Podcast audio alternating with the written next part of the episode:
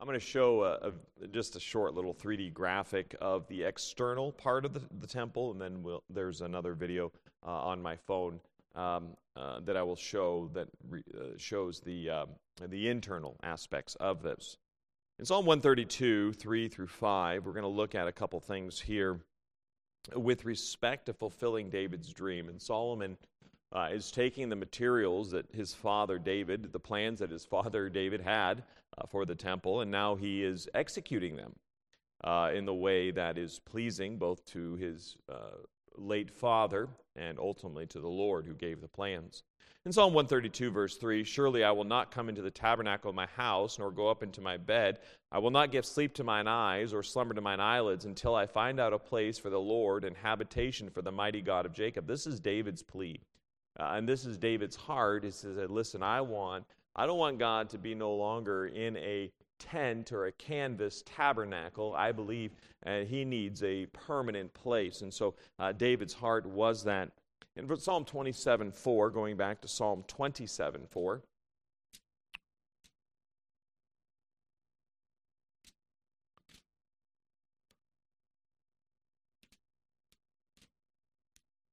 Psalm 27, verse 4, one thing have I desired of the Lord, that will I seek after, that I may dwell in the house of the Lord all the days of my life, to behold the beauty of the Lord, and to inquire in his temple.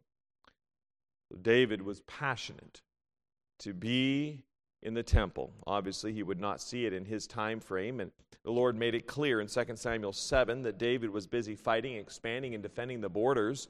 Uh, he didn't have time to supervise such a complex and a demanding project. Uh, such as the building of the temple, which would take Solomon seven years. And we'll talk about that a little bit further. We spoke about uh, some of that before we were on holidays. And so, since the days of Moses, God had appeared to his people, and the sacrifices had occurred in the tabernacle.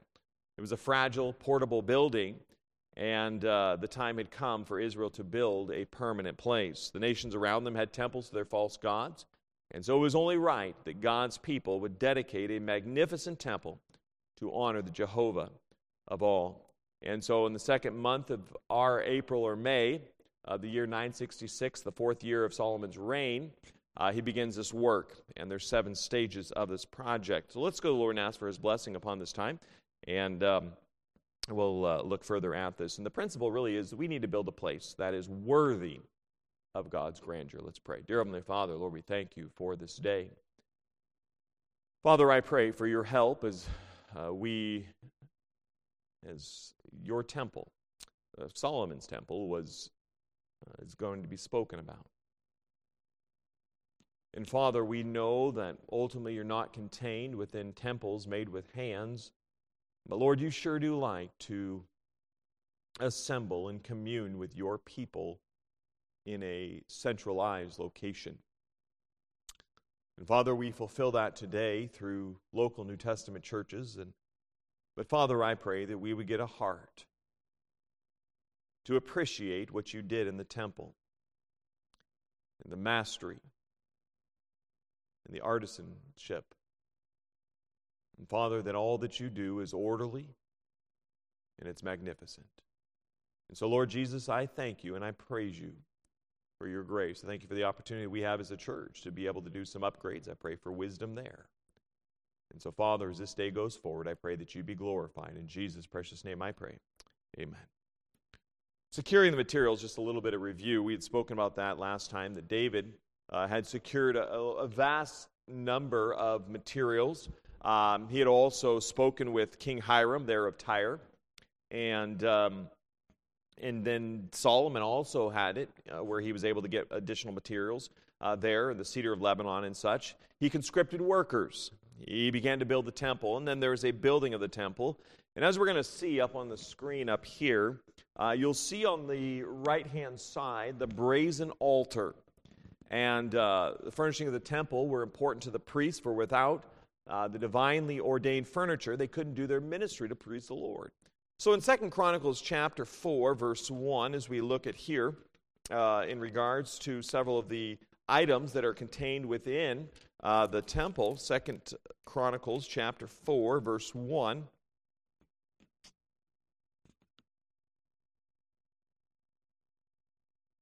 and it tells us about the altar of brass or the brazen altar. And so I'll play this uh, short little clip for you, and uh, I'll describe several of these items that are up here. Second Chronicles chapter 4, verse 1 Moreover, uh, he made an altar of brass, 20 cubits the length thereof, and 20 cubits the breadth thereof, and 10 cubits the height thereof. So it gives us uh, the size of this. And so, uh, you know, as you approach the temple from the east, you came to the inner court uh, courtyard of the priests. And so here's the inner courtyard of the priests. It's obviously not the Holy of Holies. Uh, but on the right, toward the north, stood the altar of brass. And so you'd see that uh, here. And uh, 30 feet square and 15 feet high, where the fire would keep burning, where they'd have the steps over here. And then going up, that's there on, the, on your right side. And uh, 1 Kings chapter 8, verse 64 speaks a little bit more about this. 1 Kings chapter 8 uh, verse 64. We'll look at verse chapter 9 as well. 1 Kings chapter 8, verse 64. Uh, the same day did the king hallow the middle of the court that was before the house of the Lord, for there he offered burnt offerings and meat offerings and the fat of the peace offerings. Because the brazen altar that was before the Lord was too little to receive the burnt offerings and meat offerings and the fat of the peace offerings. And so there's, and then uh, verse chapter 9, verse 25, talking about the frequency upon this altar. Uh, and three times in a year did Solomon offer burnt offerings and peace offerings upon the altar uh, which he built unto the Lord. And he burned uh, incense upon the altar that was before the Lord, so he finished the house. So it's three times a year that they're really uh, executing this. Now, the height of the altar, it suggests obviously that there are, with it being 10 cubits, that there are stairs to it. And, and, hence, in the depiction of the 3D there, you see on the right, there's some stairs leading up to that quite large uh, altar. And uh, uh, Ezekiel chapter 43 would give some idea on this of the stairs. Ezekiel 43, verse 13, and these are the measures of the altar after the cubits. The cubit uh, is a cubit and a handbreadth. Uh, even the bottom shall be a cubit, and the breadth a cubit, and the border thereof by the edge thereof round about shall be a span, and this shall be the higher place of the altar. And from the bottom upon the ground, even to the lower settle, shall be two cubits, and the breadth one cubit, and from the lesser settle, uh, even to the the greater settle shall be four cubits and the breadth thereof.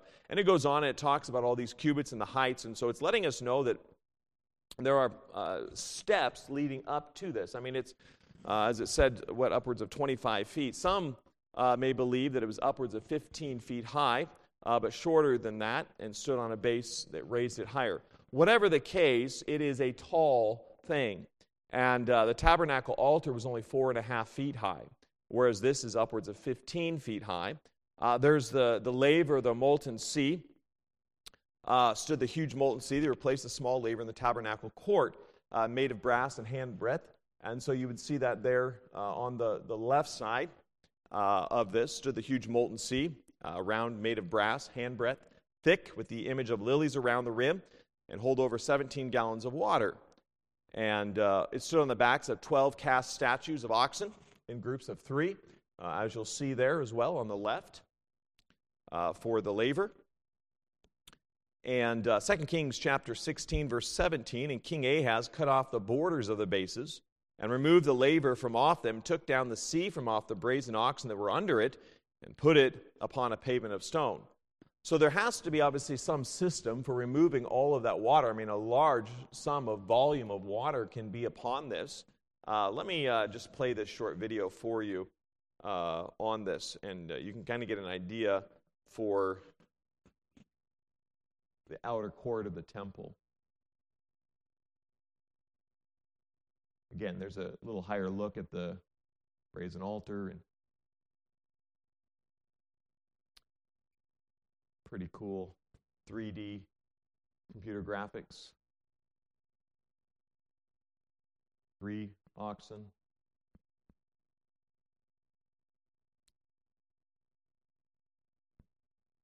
All right. All right, so there you go. Get an idea. uh, when we think about this, if the priests didn't keep their hands and feet clean as they minister in the temple, uh, they were in danger of death. Look with me at Exodus chapter 3, verse 20. Uh, 30, verse 20. Excuse me, Exodus 30, verse 20. And so when they're coming into the Lord's house, God is absolutely uh, holy, and uh, he's very particular. He wants the priests that are coming in not only a uh, clean, clean hands on a physical level, but he wants them clean hands in a spiritual level. Verse 20 of Exodus chapter 30. Now, this is speaking about the tabernacle. When they go into the tabernacle of the congregation, they shall wash with water that they die not. Or when they come near to the altar to minister to burn offering made by fire unto the Lord. So again, God is saying, listen, that they die not. You know, that's a kind of a revealing thing in our lives that when we're coming to give the praises to God, God wants us to have clean hands and a clean heart. When you think about water for drinking, and that they would have here, and a water for washing, it's a picture of the Word of God. And John chapter 7, uh, verses 37 to 39, in the last day, that great day of the feast, Jesus stood and cried, saying, If any man thirst, let him come unto me and drink, he that believeth on me. As the scripture has said, out of his belly shall flow rivers of living water. But this spake he of the Spirit, which they believe on him should receive. For the Holy Ghost was not yet given, because that Jesus was not yet glorified. You think about Psalm 119.9, wherewithal shall a young man cleanse his way? By taking heed thereto according to thy word. John 15.3, now ye are clean through the word which I have spoken unto you. Again, over and over and over again, uh, he would speak about cleansing. And even in the, as he's talking about husbands and wives in Ephesians 5, uh, he says uh, that he might cleanse, sanctify, and cleanse it with the washing of water by the word. He's also talking about uh, the local church here. And so, as you think about this uh, aspects of washing, God is wanting purity. And these priests would labor, and if they became defiled, uh, they needed to be cleansed. We all have a sinful nature, and they needed to realize that. They needed to maintain that closeness with God, uh, wherein they would see the sin of their own hearts uh, and be able to deal with it. This is a very, very uh, important and, and, sacred thing that they're doing. So when we become defiled, uh, we need the washing of the water of the Word. And then there's 10 stands in the lavers. You find those. Five on the left hand. See those uh, there in the left over there, those carts, the lavers uh, the 10 stands. Second Chronicles chapter 4, verse 6.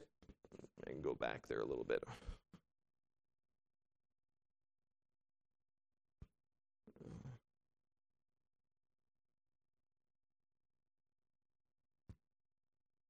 You can kind of.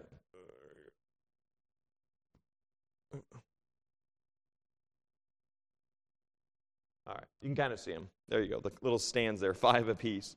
Uh, beautifully designed, decorated metal wagons, uh, six feet square, four and a half feet high, with uh, handles at each corner.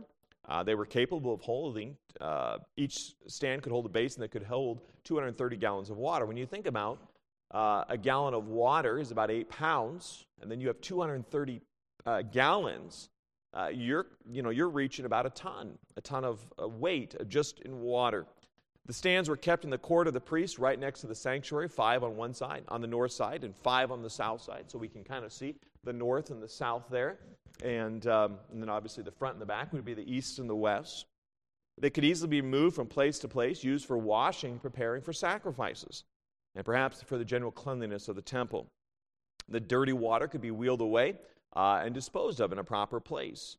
These very practical and useful stands would also, were also very beautiful, as you can look at uh, we can do that again. It's just, uh, uh, I like looking at this. They're kind of amazing. But 230 gallons of water, I mean, that's just incredible. There you go.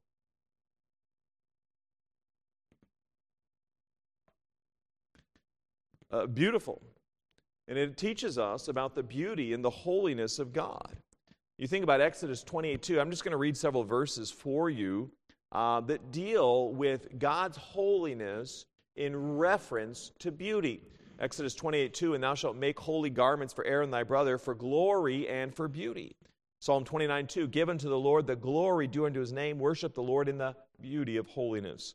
And it would say that in uh, others, strength and beauty are in his sanctuary, Psalm 96 9 of Psalms. Uh, honor, majesty before him, strength and beauty are in his sanctuary. And then Psalm 110:3, and the beauties of holiness. So uh, then you come, you have the golden incense altar uh, made of cedar with gold. Uh, no dimensions given to this, and it stood before the veil, separated between the holy place. So let me uh, pull up the inner sanctuary. I'll show you this. So here's coming inside the temple. Uh, you have all the candlesticks, you have all the wrought gold.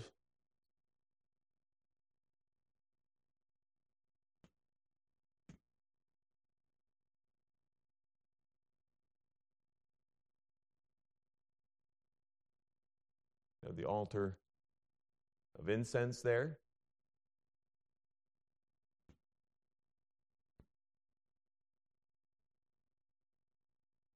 I mean, can you imagine if we were able to watch?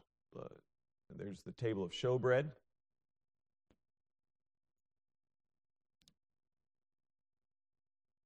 You may have maybe you've seen something like this before, but it's still pretty fascinating. And in, in, the look at the temple, uh, just uh, what is there.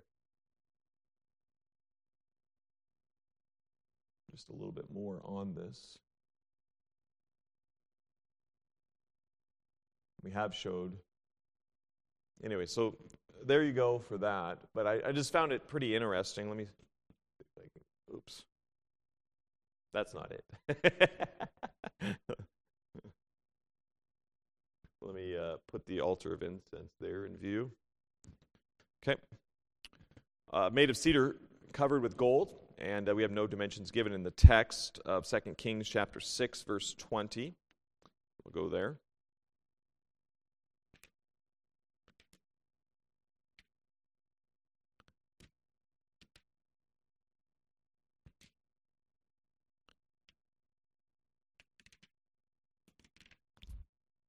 Second Kings chapter 6, verse 20. I mean, it took them seven years, and now you're thinking, I understand why it took them seven years, just because of the absolute opulence uh, and the, the exquisite uh, craftsmanship of this place.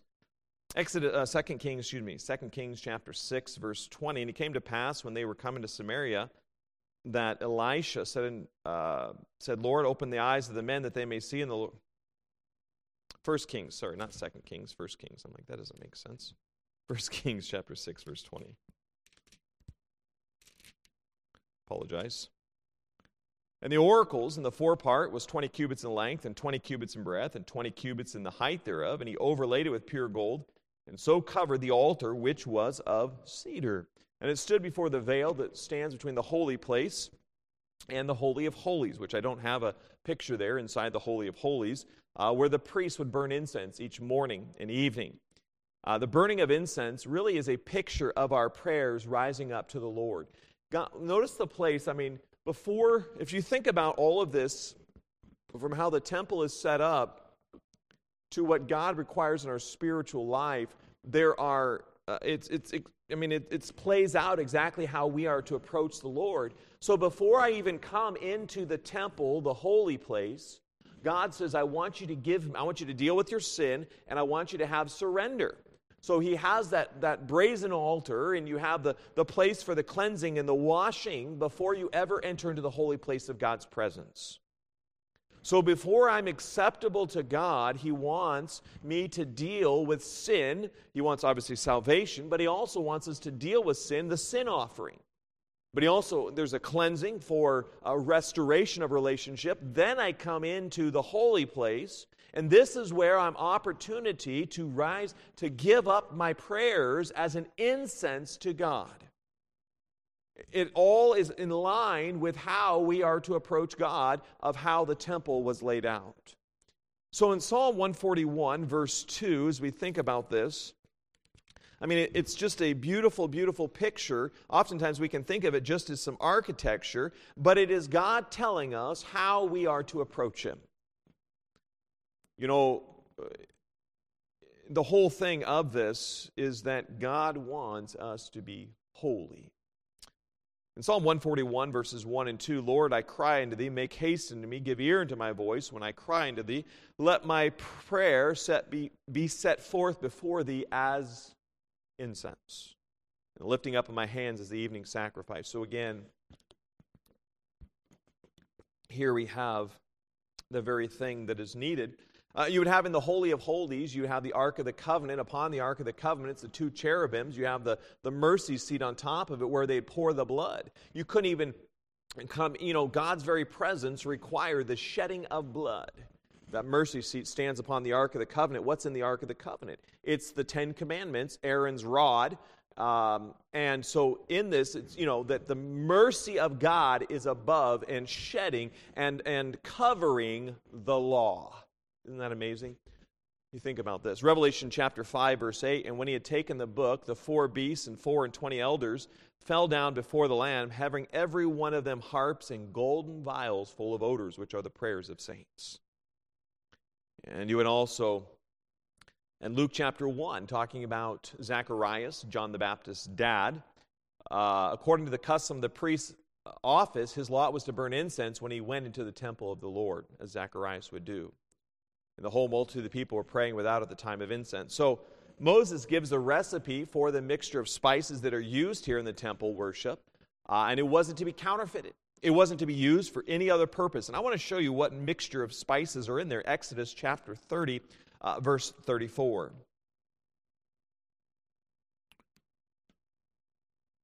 Isn't it incredible how specific our God is? We don't have to wonder what it is that pleases Him.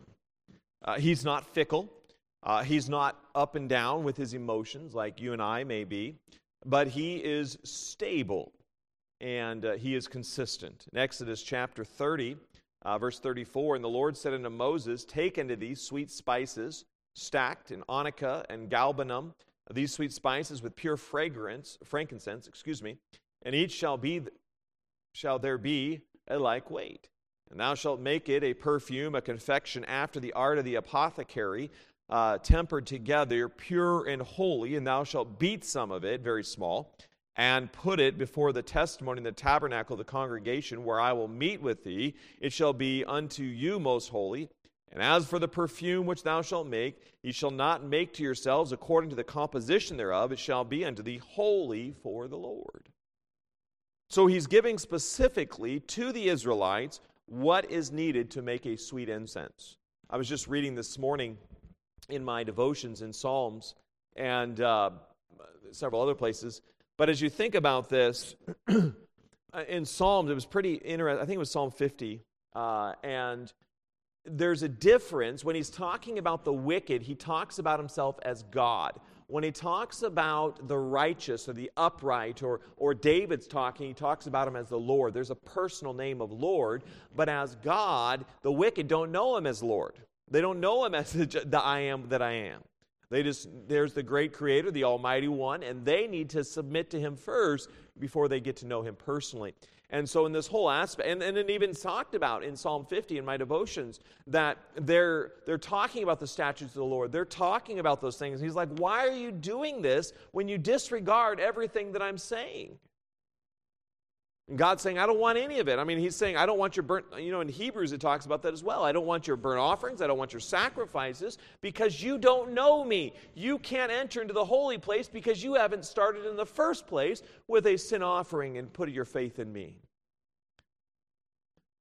The golden altar was used for no other purpose, uh, and on the, it was, uh, you know, it was there for the incense, and it was used on the annual day of atonement. They would apply the blood to the altar to cleanse and purify it in Exodus chapter 30, verse 10.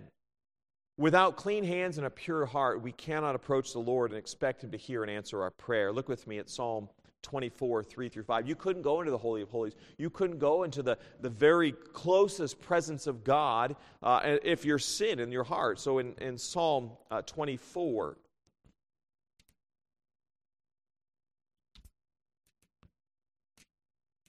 I mean, this is how specific God is and how adamant He is that we are holy. Because this temple is displaying to us that God wants us to be close to Him. It's, it uh, comes around the sacrifice, the sin offering, the blood atonement thereupon, the, uh, the mercy seat to cover it, uh, the mercy seat or the blood to cover the incense, uh, to purify it. Again, there's a purification, there's a holiness, there's a, a beauty of His holiness. Everything that God is doing here is demonstrating to us in our Christian life how we are to be in order to be close to Him.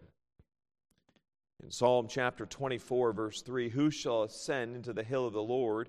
Or who shall stand in his holy place? He that hath clean hands and a pure heart, who hath not lifted up his soul into vanity, nor sworn deceitfully, he shall receive the bless, blessing from the Lord and righteousness from the God of his salvation.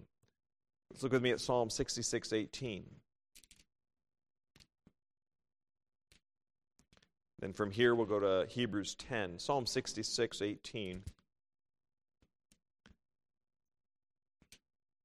as we look at this here in First Kings, Second Chronicles, and as we're some of the video that you see up there, I mean, can you imagine the amount of work to have to keep the smudges off all the gold in the temple? I mean, that's a tremendous amount. You have to go all the way up. You got to clean it. You got to get all the smudges off. You got to get all the dust off. You got to keep the bugs out of it. I mean, it's a lot, a lot of work but they're all doing it in order to continue to give praises to God because that temple was a, a wonder of the world. And we can lose the sight and just keep it just as a place of a temple for mere religious purposes and lose the meaning behind the temple. In Psalm 66:18, if I regard iniquity in the heart in my heart, the Lord will not hear me. There is no part of the process, and as we as you've heard, many of you, that if a priest went in once a year and he had sin on his heart, he would have a rope tied around and he would go into the Holy of Holies and he would be smitten dead. Because you cannot enter into the holiness of God, in the very presence of God, being filthy of heart. God is that specific. You must deal with sin. And if we want to give glory to God, it involves a praises from a pure heart. Look with me at Hebrews chapter 10, verse 19.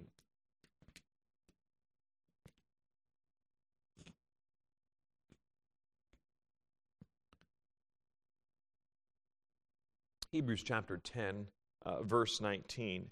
Having, therefore, brethren, boldness to enter into the holiest by the blood of Jesus, by a new and living way which he hath consecrated for us through the veil, that is to say, his flesh, and having an high priest over the house of God, let us draw near with a true heart in full assurance of faith, having our hearts sprinkled from an evil conscience and our bodies washed with pure water. What do they have outside the temple, right? The washing. And let us hold let us hold fast the profession of our faith without wavering, for he is faithful that promise, and let us consider one another uh, to provoke unto love and to good works, not forsaking the assembling of ourselves together as the manner of some is, but exhorting one another, and so much the more as you see the day approaching. So again, here is God wanting worship of his people. He talks about the washing, he talks about the sprinkling of the blood for the purity of his people, and as we have the local church today. You have the golden lampstands and the table of showbread. And the, table, the tabernacle that Moses constructed, there was only one table for the loaves of bread, but the temple had ten golden tables, five in a line on each side of the, of the pla- holy place. And uh, the tabernacle had one golden lampstand with seven lamps on it. Uh, the, te- temple would have ten golden lampstands in the holy place, five along the north wall and five on the south wall. And they would provide the light that was needed for the, the ministry, for the priests there in the holy place. You would have several miscellaneous tools uh, in 1 Kings uh, chapter 6, going back there.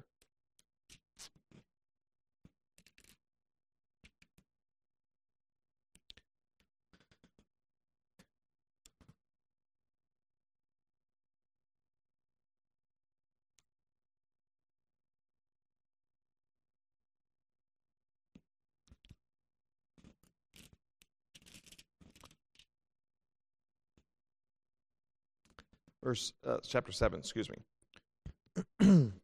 Verses 40 through 50. And Hiram made the lavers and the shovels and the basins. So Hiram made an end of doing all the work that he made King Solomon for the house of the Lord, the two pillars and the two bowls of the chapiters that were on the top of the two pillars and the two networks to cover the two bowls of the chapiters which were upon the top of the pillars, and 400 pomegranates for the two networks, even two rows of pomegranates for one network, to cover the bowls of the chapiters that were upon the pillars. And the ten bases, and ten lavers on the bases, and one sea, and twelve oxen under the sea, and the pots, and the shovels, and the basins, and all these vessels which Hiram made of ki- to King Solomon for the house of the Lord were of bright brass. In the plain of Jordan did the king cast them in the clay ground between Succoth and Zarthan. And Solomon left all the vessels unweighed because they were exceeding many, neither was the weight of the brass found out. And Solomon made all the vessels that pertained into the house of the Lord, the altar of gold and the table of gold whereupon the showbread was. And the candlesticks of pure gold, five on the right side and five on the left, between the before the oracle with the flowers and the lamps and the tongs of gold, and the bowls and the snuffers and the basins and the spoons and the censers of pure gold and the hinges of gold, both for the doors of the inner house, the most holy place, and for the doors of the house, to wit, of the temple. Incredible. Everything that was made. It was an imposing structure, extensive furnishings that were made by Hiram. Now, Hiram is not the king of Tyre, it's a, it's a gentleman that is a, a master, master craftsman. Uh, you have the pots for cooking, for the meat, for the peace offering, shovels for removing the ashes, bowls for sprinkling water and sacrificial blood, uh, dishes, ladles, large pots, etc., etc. But, you know, if you were to think about the cost, that's why when, uh, when this temple was destroyed and the Babylonians came in and pillaged it, I mean, you have tremendous wealth. I mean, if you were to start pulling off the gold of the walls and uh, even the lampstands and all the gold that's upon this place, it is, you know, I would imagine billions of dollars. You know, and then all of the manpower to create this and craft it and the materials. I mean, it is beyond comprehension the value of this place. And yet, all this beauty was destroyed, and this wealth was confiscated in the Babylonian army's capture of Jerusalem. There in the year 586 BC, it was destroyed by the Babylonians the first time. In Jeremiah 52, it re- recounts for us uh, some of the destruction of the temple, if you'd like to look at there. Jeremiah 52.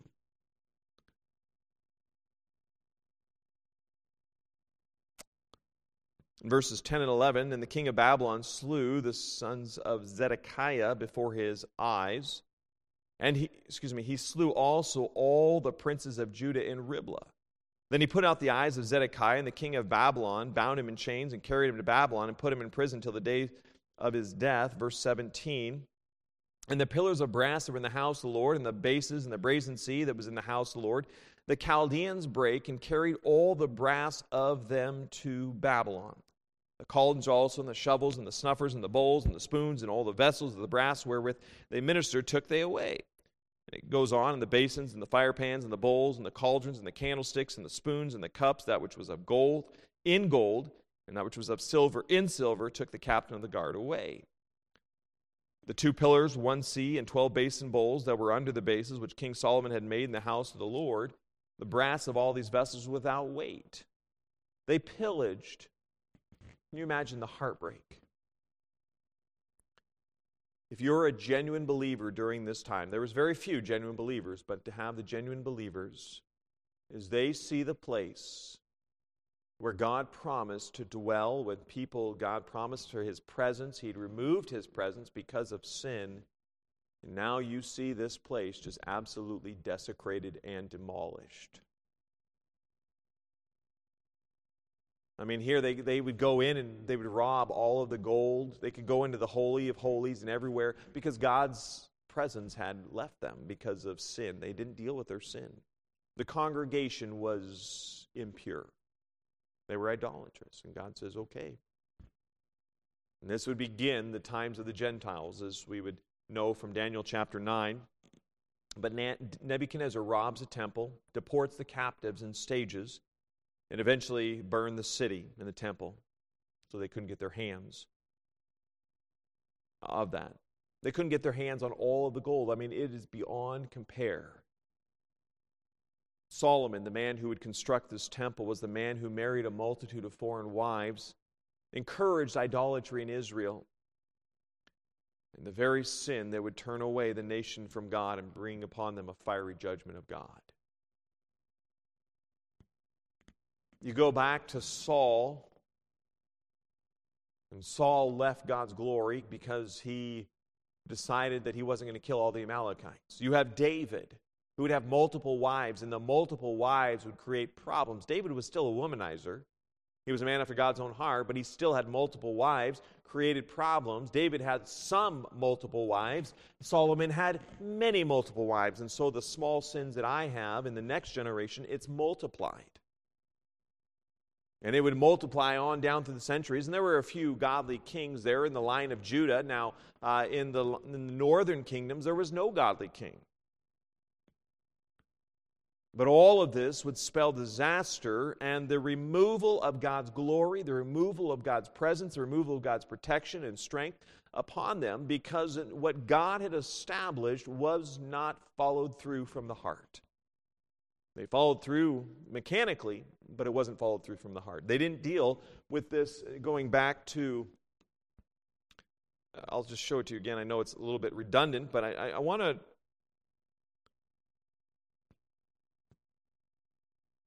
as you think about this. Again, before you're ever entering into this temple, you're washing, you're sacrificing, you're getting right with God before you're ever, as a priest or a Levite, able to go into the holy place.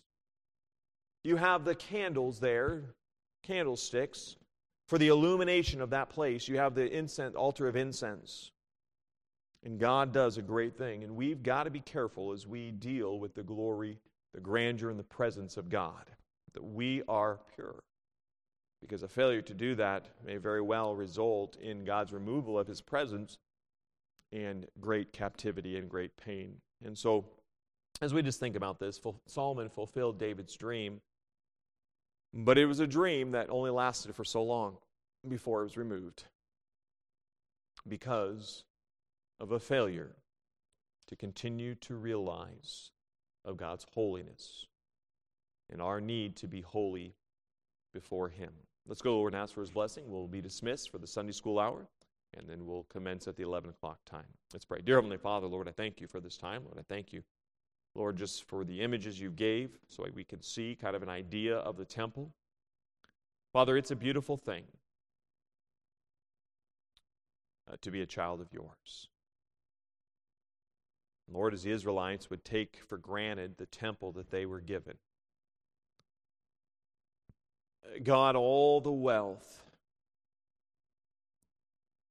the friendships, the diplomacy of those in neighboring places that would give to build a temple to your glory, and Lord, yet it became just a symbol of religion.